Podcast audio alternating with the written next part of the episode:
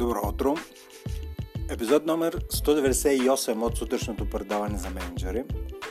Аз съм Боян Петров и темата за тази сутрин е псевдоработа и заетост или псевдозаетост в офиса.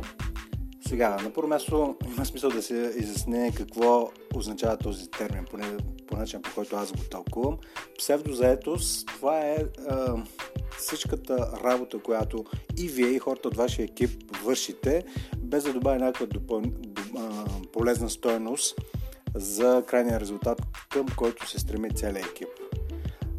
Псевдоработата не е почивката, псевдоработата не е паузите, които хората се взимат и вие се взимате, за да се възстановите, не е времето за концентрация, което изисква понякога просто блуждане на погледа или на мисленето или просто нищо правене. Не, това не е псевдоработа. Псевдоработа е бъркането на заетостта с продуктивна работа. Ще ви дам няколко примера за такава псевдоработа.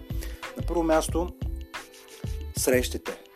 Срещите, които много често чувам от хората, с които работим, да кажат безмислени срещи, където нещо, което може да бъде решено с 10-15 минути, но само защото 10 човека са събрани в една зала и имат в календарите си 1 час и 10 човека 1 час водят тази среща. И то ако е една, добре, но те са седмични, регулярни, след това и месечни, и месец след месец се върши една псевдоработа. По какво може да разпознаете, че е псевдоработа? Ами по това, че имате 10 човека в залата и 9 от тях, с изключение на говорещия, си гледа в компютъра или в телефона. Ето по това може да разберете, че е псевдоработа. Тоест в един момент се преминава от точката, в която наистина се свършват нещата и след това почва или някакъв чит-чат, или някакво дебатиране, или просто говорене за самото говорене и въобще псевдоработа. Значи на първо място среща. На второ място псевдоработа, това са всяка една работа, всъщност, ако се върна към първоначалното определение, което не добавя стойност, е всяка една работа, която е дублирана работа. Тоест двама или трима и понякога и повече хора вършат една и съща работа. И класически пример в това отношение в по-големите организации, където се правят на няколко нива, се правят ревюта на едни и същи данни. Първо в единия микроекип се гледа месечното представяне, след това менеджера на този екип отива при другите менеджери, те да гледат и той си представи ревюто на собствения си екип и след това на трето ниво и едно дублиране на работата, която всъщност е псевдоработа, която не се добавя истинска смислена добавена стойност към постигането на някакви смислени крайни резултати. Сега, ако имате псевдоработа или псевдозаетост във вашия офис, единствената причина, както знаете от предишните подкасти, единствената причина е у менеджера. Тоест, отговорността на менеджера е да разпознае къде има излишна работа. Естествено, псевдоработа тук на трето място би трябвало да кажа и чистото пилеене на работата в режим работя докато някой седи зад гърба ми или докато някой е срещу мен, но когато хората са ненаблюдавани, какво правят, което не е свързано с работа, когато хората никой не ги наблюдава. Там също има един голям прозорец от псевдоработа. То дори не е почивка, защото хората се излизат в паузи, в почивки и след това по-скоро е като маркиране на работа. Това маркиране на работа също би го нарекал, че е псевдоработа. Защо е толкова важна тази тема в днешния подкаст? Поради една основна причина. А именно с оптимизирането и оптимизирането на натоварването на хората не означава натоварване до ръба на силите. Оптимизиране означава за това тогава, когато да речем, че имате екип от 10 човека и хората нещо не успяват да си свършат добре работата и почвате да мислите вече за наемането на нов човек. Но преди да наемете нов човек, първото нещо, което трябва да направите е да видите колко псевдоработа вършат вашите хора. Тоест по псевдоработа, къде има дублиране, къде има дори някъде да не се дублира, обаче да е безмислено. Тоест имате един човек, който да речем на седмична база прави активите репорт за целия екип. И не само един човек, може би той, за да направи този седмичен репорт, трябва да събере и някакви репорти от другите хора, освен ако това не се прави автоматично от някой тракер, защото на някои места това се случва. Хората в края на седмицата си пишат ред по ред в един Excel какво са вършили. Какъв е смисъл на това нещо? Тоест, за да се отчитат работата си, загубят пак, да речем, 30-40 минути от работното време, което си е пак псевдозаето си, псевдоработа.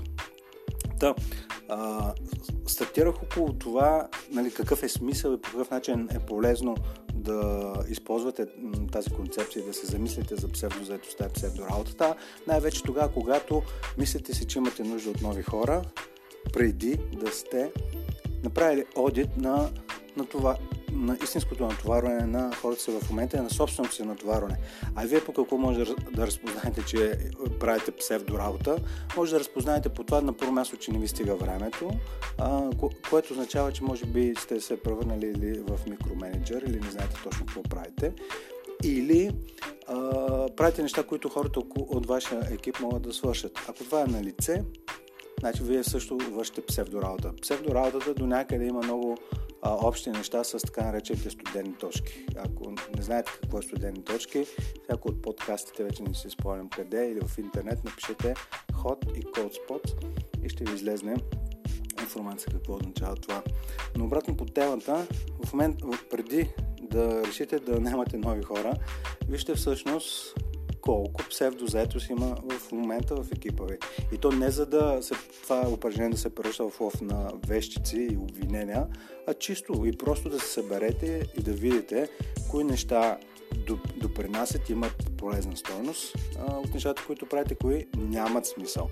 И това нещо трябва да стане на първо място от вас. Вие като менеджер на екипа да кажете кои са нещата, които спирате да правите, или кои са нещата, които делегирате, защото те ви създават някаква псевдозаетост, някакви огромни човекочасове работа натрупвате, 60-70-80 часа на седмица, които са безмислени или безумни.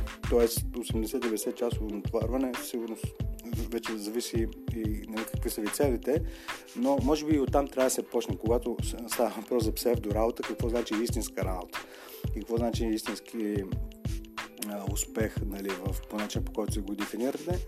Няма аз да ви го дефинирам, вие ще се го дефинирате какво означава нали, истинска работа за вас, но тя в класическия вариант е обратното на това, което определих в началото на епизода, а именно ако псевдоработата не добавя никаква полезна стойност, реалната истинска работа може да е нещо, което добавя. Сега тук е друго нещо, да не се създаде объркване около това, че заетостта винаги, едва ли не когато има много усилия, това задължително е псевдоработа. Тоест големи усилия с малък резултат, че това е псевдоработа. Не е така. Много е така, с много нюанси е този предмет, но тук отново ще се върна към целта на подкастите, да ви провокира да се замислите, а не да ви казва какво да правите, какво да промените. И основната покана за замислене от този епизод е по-скоро да се замислите на две нива. Коя псевдоработата, която вие вършите като ръководител на екип, и на второ място, каква е псевдоработата, която хората около вас от вашия екип вършите. Но не ви да им кажете каква е псевдоработата, а да отворите пространството за дискусия, първо като си кажете вие какво сте се идентифицирали за вас и след това да поканите хората около вас, а не да им казвате кой какво, защото те автоматично ще влезат в защитен режим и се превърне точно в това, в лов на вещница. Кой колко работи, на кой колко не му стига времето и така нататък и така нататък. Това беше темата за тази сутрин. Да, преди да наемете следващия си човек, каним ви да се замислите колко процента псевдоработа вършите вие и вашите хора. Хубав ден ви пожелавам и до скоро!